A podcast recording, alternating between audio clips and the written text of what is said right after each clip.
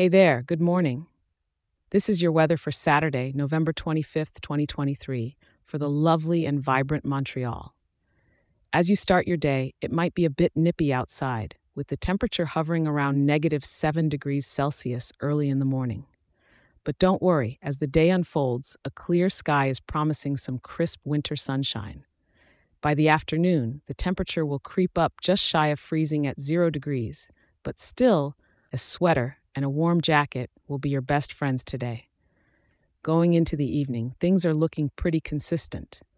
The temperature will hold steady, giving you the perfect excuse to enjoy a walk through Old Montreal or along the St. Lawrence River. Just don't forget your gloves.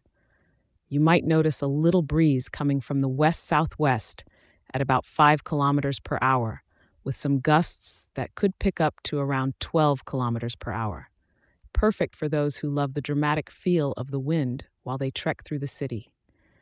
It's crystal clear skies today, no clouds trying to cover up the blue, which means sunglasses are a must, yes, even in the cooler weather.